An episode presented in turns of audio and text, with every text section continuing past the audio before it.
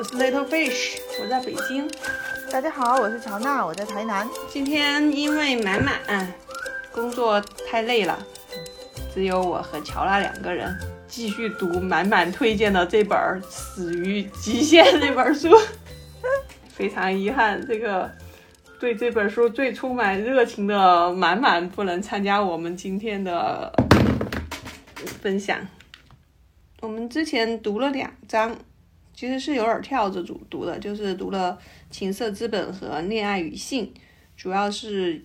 嗯，主要话题集中在这个性上面。然后今天是读其中的母女婚姻两章，更多的是是关注于啊人与人的关系这方面。嗯，对，在这本书上，嗯，他们通信的两位女士之一铃木小姐。他有提到他的母亲跟他的关系，因为他是一个高知高知家庭，所以他的母亲是其实是一位非常非常有智慧，也是非常能干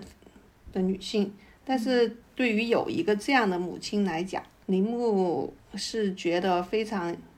受压抑和受到控制的，因为他觉得他母亲过于强势。是的，他他里面有提到一句话，我就。突然就是会让我有一点毛骨悚然的感觉。他说：“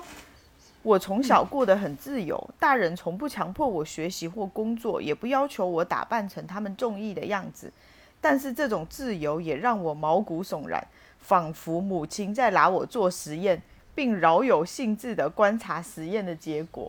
我当时看到这句话的时候，我就觉得。哇，就是一个女儿，她她要到底跟她母亲的关系，到底会发展到什么样的地步，才会觉得说她的母亲在拿她做实验？对，因为这里面，嗯，他对他的母亲做做了一下简单的介绍，就是说他母亲是出生于一九五零年，嗯，事业，但是他的家庭条条件和教育条件都是非常优越的。嗯，大学毕业后在 BBC 做过一段时间的口译员，后来又在资生堂的宣传部负责宣传杂志的编辑工作。所以说，在整个那段时间，嗯，他的他的母父亲只是一个兼职讲师，所以他们家就处于男女主外男主内的状态。母亲是他们家的主要经济来源。然后后来他的母亲是又去念书去了，然后。读的是儿童文学嘛？嗯，他就说他一直是他母亲研究的对象，因为他母亲他研究的就是绘本向孩子展示怎样的世界，以及如何与孩子产生关系，所以就让他觉得说，好像就是他就是他母亲唯一的真实的那个样本。他感到母亲热衷于育儿的原因之一，就是为了验证自己的研究。其实这也让我想起想到了，就是如今的很多育儿的一些大 V，我就在想说，他们的小孩子会觉得，就是将来有一天会这样子觉得说，他的妈妈其实也也真的是就是把他当做一个一个对象在研究，或者是去培养的时候，也是在不断的去验证自己的想法，到底在他的身上有没有用，或者是有没有办法产生。他想要的效果，我觉得这里面有两种情况啊，一种是作为学术研究，比如说像这个这个林木的妈妈，因为她本身的她她念书的这个课题就是，哎儿童文学，然后她也想成为这个儿童文学这个领域的专家，嗯，所以说她要她是先有她这个学术的目目标，然后再把。女儿如果像他所说的那样，就再把女儿当成一个对象。那另一种就是说，嗯，像我们说的育儿大 V，他没有说要在学术上或者是在儿童教育这个领域要成书立言，是吧？他有了一些想法，然后就就不停的在自己的孩子身上去实施。一些大 V 他就是朝着教育学的。的的领域，然后就一直在就是前进的，就是他刚开始只是育儿的一个一个一个大 V 吧，就是发展成了一个大 V，然后他接下来就去读了什么教育学的博士，就是去攻读了一个这样子的，然后他就变成了这个领域的的研究者了，就是他的身份会有变化。就是我觉得其实有很有不少的育儿的博主，其实也是在往这条路上前进。所以我有些时候就会觉得说，就是作为母亲吧，就是要怎么去平衡这种关系，这种跟子女之间的关系。因为其实我觉得育儿博主，因为当他把一个跟自己孩子的关系，把它当做一个，我觉得其实就是一个研究对象了，就是因为他把它放成了一个在经营的东西。就是而且是在大众的面前去经营的一个东西，不管是说它放在大众的面前，可能是比较片面的，可能就是只是做出来或者是嗯设计好的那一面，但是它也是一个就变成了一个样本了嘛，就是他把他自己跟他自己子女之间的关系就变成了一个样本，在对外的做一些检视，然后去发表一些他所谓的观点或者是。去印证一些他自己产生的一些结论，就是作为一个这种育儿的人，然后把这种孩子的不可以再重来的这种人生，作为一个这样子的样本去研究的时候，要如何去平衡这种一个爱与观察的对象之间的这种关系？嗯，这个如果是有这方面想法的人。嗯，不管他是作为研究也好，还是说，嗯，作为一有私心也好，就是他首先作为研究来讲，他肯定也是想在教育上能够有更好的一种教育方式，只是说他这种想法不并不成熟，然后先试验于自己的孩子身上。但就像那乔娜说的，这个孩子的一生是不能重复的，所以说这个整个过程就会造成一些。呃，有可能会造成一些无法弥补的伤痕。其实这个也是我真的看了这个铃木他写的这封信里面，我才就是突然有这样子的感觉。其实以前我也并不觉得说，好像育儿博主他可能对自己的孩子到底会造成什么样的就是影响或者是一些结果吧。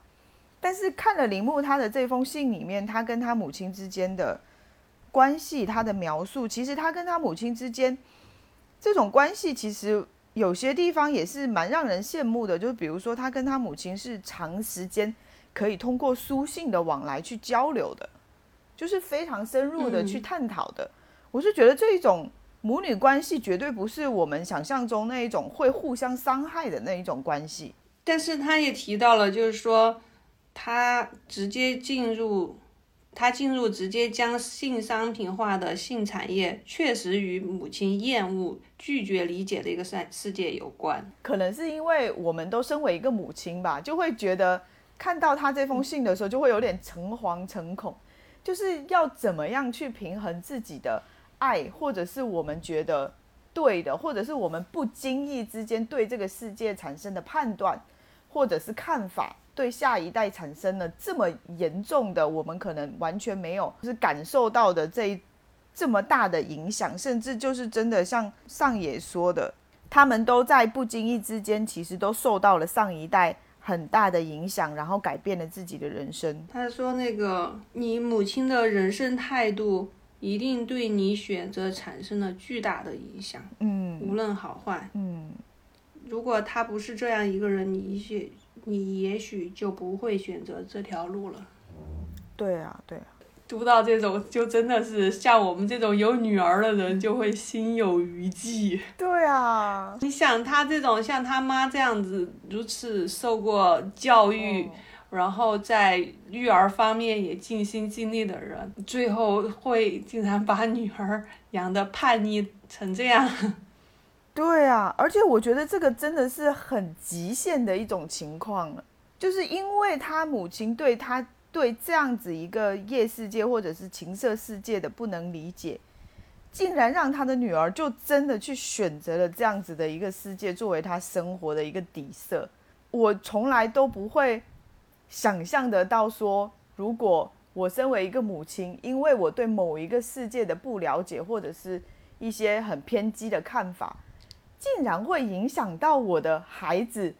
啊！你不理解，那我就去生活在里面给你看，汗毛都要竖起来了。对，就我们经常能够提到，就是说，比如说孩子早恋哈，哦哦，对对对，父母越是反对，他们越是叛逆，越是要在一块儿。对，这种好像就是说嗯，呃，对哦你最后只要别落到那个什么怀孕了，啊然后那个辍学这种，好像都还可以补救。嗯，那像他这样，而且就他自己来讲，他进入夜世界对他自己来讲，身心也都受到了伤害。这这这个还不像我们说，如果他只是早恋，两个人谈一场纯粹的恋爱，也是一个美好的回忆嘛。他所采取的这种行为，嗯，去原味店，然后对于性的理一开始的了解，就是让他如此之觉得恶心和痛苦。导致了他整个人生对于性的看法都受到很大的影响。就是我身为母亲这个角度去看他，看他的母亲曾经讲说，我不能原谅你，因为你满不在乎的伤害了我爱到骨子里的女儿的身体和心灵。当他母亲就是看到他母亲讲这句话的时候，其实我身为母亲是非常感同身受的那种感受。是的，嗯上上也没有没有结婚，没有生孩子嘛，然后他也提到，就是他在接受采访的时候，嗯采访的最后，采访者抛出终极问题：对你来说，父母是什么？他竟条件反射般的脱口而出：扰人的麻烦。啊，是他告诉自己，以这种方式卷入父母的人生，就是为为人子女的宿命。就是你觉得，对于子女来讲，你无法选择你的父母。如果你的父母是一种各种情感纠葛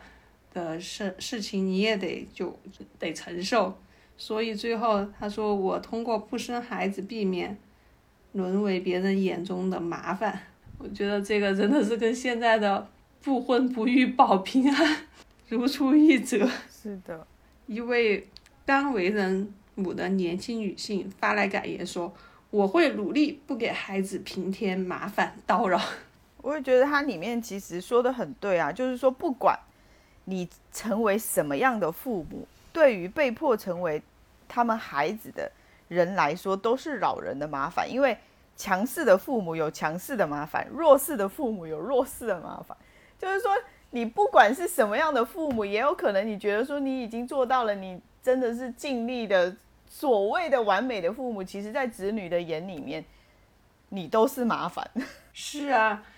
因为我觉得这就这就是因为我们整个这个人类啊，人类现在童年时代，它就是一个非常畸形的一个产物，是吧？我们那么长的童年要受教育，但是受教育本身又是一件痛苦的事情。所以说，我们做父母的逼的就是这些孩子啊，天天也不能让人家玩太久，管着他这个，管着他那个。也许是因为年轻的父母仍然清楚的记得自己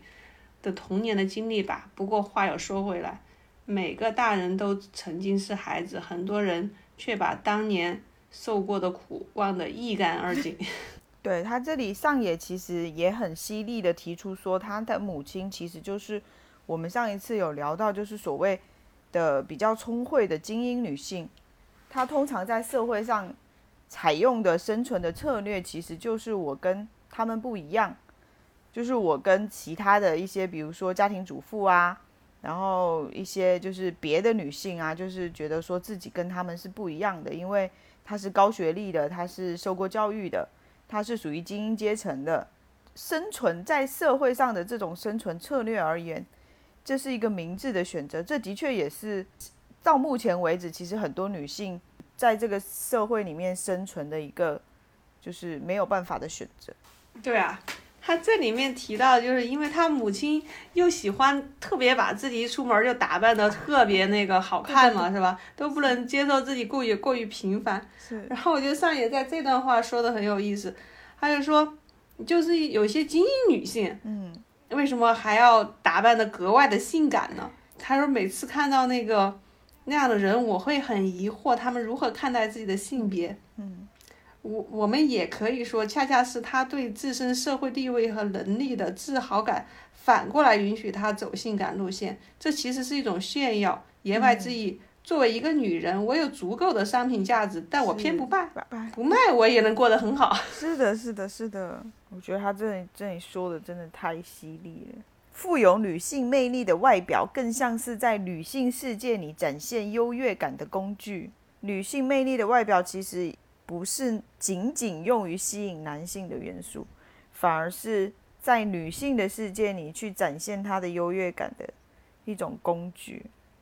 那就是上野其实就觉得说，他这一种就是我跟寻常的家庭主妇不一样。我跟普通的其他的女性学者不一样的这种想法和意思，其实就是建立在厌女症之上的。就上野认为，在那个这类精英女性看来，当一个全职的家庭主主妇也是在出卖女性的元素，而且他会认为这些人除了出卖这个女性的元素，别无选择。所以最后也确实走走了这条路的女性是令人唾弃的。是啊，我我觉得他这个观点其实就跟波伏娃在第二信里面写的，其实就是很类似的嘛，就是觉得说好像成为家庭主妇是你的自由。对，其实他这里有提到，就是说精英女性来讲，她她没有什么比自我决定更能满足她们强力自负，也没有什么比这四个字更能让精英女性远离女性主义。所以说，他这里面，他对于精这种精英女性主义来讲，是持一个比较批判的态度的。因为上野本身是一个女性主义者嘛，其实就是精致的利己主义者这样而已。对，其实我们现在很有我们在在讲女性独立的时候，其实这个这很多这个这个话题很复杂，就是每个人所看到的东西是不一样的。嗯嗯。有些女性强调女性独立，都觉得自己成为一个精英女性就是一个女性独立，是，对。但是她往往成为一个精英女性之后，如果其实你本身你要去成为一个精英女性的话。是没有问题的，就是就是你是是是一个女性独立的一个表现，但如果你成为精英女性之后，由此就看不上那些家庭主妇，觉得他们是那种自甘堕落，自己选择这条路去依附男人的话，其实这个是失去了对他本身他们所处的环境的一种理解和共情的。嗯，他们往往会会觉得，之所以成为家庭主妇。是自自我决定嘛？就自我决定这四个字，又没有人逼着你。嗯。但实际上呢，这个整这这还是忽略了现在整体环境的对于女性就业也好，然后各方面的保障不到位是有非常大的关系的。嗯。那我们到那个婚姻这一章，这里面很有意思啊，就是他又提到这个。首先，他们俩都不太认可一夫一妻制这种是最优解，但是受到媒体传播的西方文化的影响，近来男性的婚外恋受到越发严厉的谴责。就是啊，其实，在像不管是中国还是日本的古代嘛，并不是一夫一妻制啊。对，所以说一夫一妻制这个是从那个西方基督教那边过来的嘛。对于这种这种这种制度，是不是最优解？我们好像一直觉得是是不是一夫一妻制对于女性的保护更强一点？觉得这里挺有意思的。他说，我们这代人明明活在相对宽松的大环境下，我却痛感一个人如果没有特别强烈的抗拒婚姻，那么结婚就是最正常的选择，不结婚反倒是需要有一定的个人追求与理由。嗯，我认为这是因为婚姻之外的互助选项实在太少了。其实就是。婚姻就是一个经济合作组，是吧？两个人一起租房子的费用可以少一半。其实我觉得确实是他想说，他说的这样，就这种互助组合嘛。嗯。这个婚姻是一种天然的一种互助组合形式，那别的没有形式。嗯。你比如两个好朋友，你俩能不能够，哎，住在一个房间里，然后一起面对各种。生活的挑战，嗯，啊，这种我这个年龄的女性步入婚姻，应该主要是为了解决经济和育儿的问题。是呀，我觉得婚姻它它它的优势，其实让人愿意去选择，其实也是因为它是一种法律上定义下来的关系嘛，就是它是获得保障的。像萨特波伏娃式的这种事实婚姻，它在法国其实是已经得到了制度方面的保障了。所以我觉得，在国外这一种就是两个人在一起，并没有结婚，甚至生小孩，他也并没有结婚，选择婚姻这一种，我觉得其实也是建立在说他们的事实婚姻是得到法律保障的这个基础之上的。其实我们那个国家比较好认定的一种事实婚姻，比如说他在农村虽然没有领证，但是他们是摆了喜酒啊，对对对，然后整个村儿的人都知道他们是是那个夫妻，当然人家不会去问，哎，你俩领证没有啊，是吧？然后各种参加去社交场合，这也说这是我老婆，这是我我老公，是吧？这种是就非常好认定的一种事实婚姻。但是像那个萨特和波伏娃。他们也没有以夫妻的名义在生活，应该也没有什么夫妻的共共同共同财产，所以我也不知道他们是什么样的一个事实婚姻。有说到嘛？他说仔细观察日本夫妻的现状，很多只是徒有其表的契约关系，放弃了性的专属性，是这样的情况吗？我想象中的日本家庭其实是其实是相对保守的，嗯，就觉得像东方家庭还是比较保守，对，但实际上。他他说那个在无性婚姻率领跑全球的日本家庭，在伴侣之外寻求性是很常见的。就是他说，根据我的个人经验，像许多相伴多年的同性情侣也会选择这种不与伴侣发生性关系，而在外面大肆寻欢的形式。我觉得上野讲的话应该是可以相信的吧，因为他毕竟是一个在社会学上有做研究的这么一个学者。这个是铃木讲的，但但你你你也不能说铃木讲的不就不可以？其实人家铃木也是正儿八经的学者，而且也是受了高等教育，对不对？对啊，东京大学的。对啊，铃木后来其实他也有说，就是因为他母亲病倒了，然后他跟他父亲照顾了。他母亲大概两年的时间，他在这个过程中见证了人向往专属伴侣承诺的原始的理由。他的母亲在最后的时刻不愿意见到或者是依赖他和他父亲之外的任何人，就是让他多少有些明白，说人们想要的不仅仅是形式上的契约，也不仅仅是爱情，而是两者的结合。哎，我觉得从他这个描述来想的话，我觉得人们对于婚姻的向往其实是带着一种理想的吧，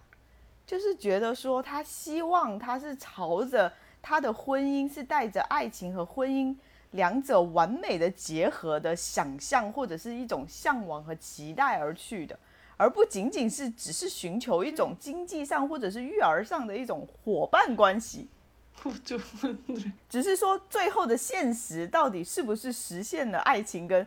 婚姻，就是这种关系的结的完美结合，还是说你最后真的就变成了两个人只是合伙一起育儿，然后解决经济问题的这样子的现实？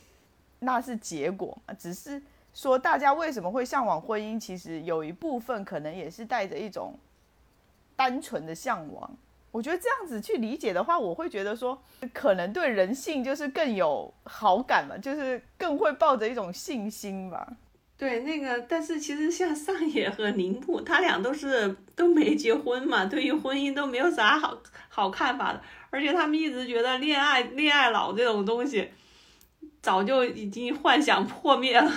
我觉得也有可能是他们不能理解这些人为什么会。这么理想的看待爱情和婚姻吧，就是去选择。他有提到，就是铃木在一本新书里面说嘛，说到今天的男性已经逐渐习惯与女性并肩工作，或者是在他们的指导下工作。对对对。而他们似乎将女性简单的分成了三类：第一个是尊敬的对象，像老师和同事；嗯，啊，或者是保护的对象，妻子和儿女；以及训对象，就是娼妇和情妇。嗯。就是现在原来只是两种嘛，一种是为生殖服务的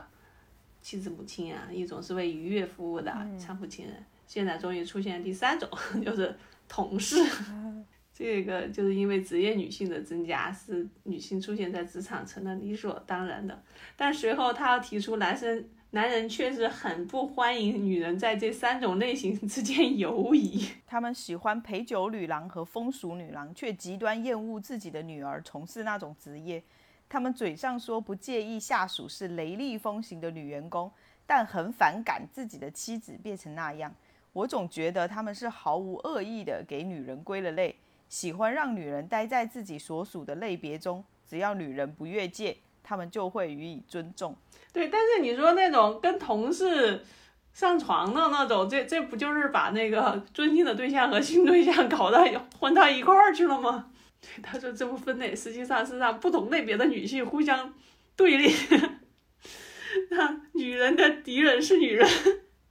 这里面它有一个统计数据也蛮有意思的，它也是二零一九年的数据，说日本女性的平均初婚年龄是二十九点六岁，她们真的是一过三十岁就感觉到是被剩下的焦虑吗？是的，是的，这真的不是在讲段子吗？二十九点六岁这个数据也太有意思了。嗯嗯，我觉得上野他在他在信里面讲说。在接受人为什么搞婚外恋的采访时，我特别想反问一句：人怎么能忍住不搞婚外恋呢？啊，我看到这里的时候我就笑出来了。我就，我我我其实就想说，像我们这这种类型的哈，就是你说要让我去哪里搞婚外恋，就是一没有这个想法，而二就是没有，我们也不是忍住啊，对。我们不需要忍住啊，哪有就是一定？他为什么会觉得说每一个人都需要忍住才才能不搞婚外恋？我觉得其实这就是人与人之间想法的的差异吧。就是他那个那个类别的人，就是他，比如说他对婚姻啊、对爱情，他是处于一个不信任的状态的人，他其实很难去理解另外一群人，他是对婚姻或者是爱情，他是有想法，或者是。他跟他的想法是跟上野他本身是不一样的这一种，就是互相之间是不能理解的，理解的这一种状态。对，是的，就是我觉得在他们两个看来，我觉得他两个对性的态度还是不太一样。因为铃木他是因为他的之前的工作关系对性是有点厌恶的嘛。嗯。但是我觉得像像上野对他来讲，这种性还是比较自由的。嗯。所以他会觉得，哎，怎么可能说一辈子只跟一个人呢？或者说，为什么结婚之后你就要把性的专属权就给了一个人？这种你怎么还忍得住？哇，我别的别的不动心不不搞那种婚外恋了，也蛮有意思。对于一个五十岁的太太还如此，对对对，呃，有性魅力是吧？是。你看，所以对他来讲，就是他就不能理解说为什么会有那么多的观众对别人的婚外恋感兴趣。因为他就觉得婚外恋太正常了。那他有提到嘛，在欧洲有了孩子也不登记结婚的情侣大有人在。嗯，但是日本登记结婚的时间和开始同居的时间依然是大致相同的，所以日本的情况在发达国家中是不寻常的。因为上野以前他会预见会是同居时代的爆发，但实际上这个事情在日本没有发生。照他这么说的话，你看登记结婚的时间和开始同居的时间大致相同。其实我觉得在我们国家现在已经也不会有这么保守的感觉了吧？就是大部分应该在结婚之前都已经同居了，不是吗？对，对于我们来讲，真的是领不领证都无所谓的。要不是因为国家的那个生生育政策，孩子要上户口，我都可能都会考虑不会领证这个问题。但是在有些地方，如果比比如说像农村的那种那种光棍嘛，咱们之前也提到这个农村光棍问题比较严重。那这种情况下，那他如果是要用很多彩礼去娶一个女性当老婆的话，他们应该应该是要结了婚之后才会同同居的吧？我觉得就像他们说的那样，如果说他的婚姻是一种经济形式的话。嗯，那那就是比如说势均我们势均力敌的那个经济地位的话，那么肯定都不在乎要不要领这个证儿的问题。如果你本身就是婚姻就是就就是一种经济形式，是一种长期的那个生活保障的话，那可能是会在乎这个事情的。因为他书里面也一直强调嘛，对于很多家庭主妇来讲，其实就是拿性和一个生活的安全感做的一个交易嘛。嗯，他说现在。三分之一的夫妻都会以离婚收场，但是他认为这是因为婚姻之外的互助选项实在太少了。其实我反而比较不不太同意他这个意见。我觉得之所以现在离婚率这么高，就是因为人越来越有越来越多的选择了，不管是男性还是女性，特别是对于女性来说，因为她的经济越来越独立的时候，她不会再用。在渴求一份经济上的依赖，所以他可以选择说，当我觉得说这份婚姻关系不在我原本预期的那一种关系之中的时候，我可以选择离开。因为他提到嘛，婚姻是非常脆弱的，就是年轻人都会知道，不管你许多少多誓言，它都是脆弱的，而且很多都会以离婚收场。但是为什么在这种情况下，婚姻也没有消亡了？就是因为除了婚姻之外的互助选项太少了。就我个人而言的话，我会觉得，我会觉得说，其实婚姻它其实就是一个选项嘛。现在的年轻人他可以选择去试啊。我可以自由的选择离婚的话，当这个选项摆在我的面前的时候，那我就是可以去尝试的，对吧？这其实其实是这倒也是对啊，就是从另另一个另一个方面去证明了说，现在的年轻人其实越来越有选择了，而不是说像原本的人一样，就是我没有办法，我只能在经济和育儿上去做一个性唯一伴侣的这样子的做一个这样子的交换。所以，也许这也是就是真的，就是持不同观点的，就是对婚姻和爱情持不同观点的人，在看待同一件事情的时候，就会有不一样的 的角度。对，但我觉得至少至少开始思考了，而不是以前认为婚姻就是一个很自然的、顺理成章的走到那一步，也没有想，嗯，想过就就就就进入了婚姻。那至少你现在结婚或者是不结婚，你都是先经过深思熟虑的。就上野其实一直就觉得说，结婚其实就是为了要获得安全感和保障。应该问那些做出决定的人为什么结婚，这才是理所当然的，而不要老是问你为什么不结婚。是啊，我我也觉得是这样。就是你做决定之前，你一定要问你自己为什么嘛？你要自己是不是想好了？这么大的一个决定，对啊，没有问为什么，对，就就就结婚了。他说到婚姻是家庭的开端嘛，而家庭是终极的安防用品。无论人们怎么颂扬社会资本中松散的关系网络，你都找不到比血缘更强大的社会资本。除了组建家庭，现在的日本年轻人没有其他。而结婚率下降是因为组建家本家庭的成本很高。差不多了吧？这段差不多了，就感觉。没有没有满满的女性主义之书，被我们读不出太多女性主义的的东西。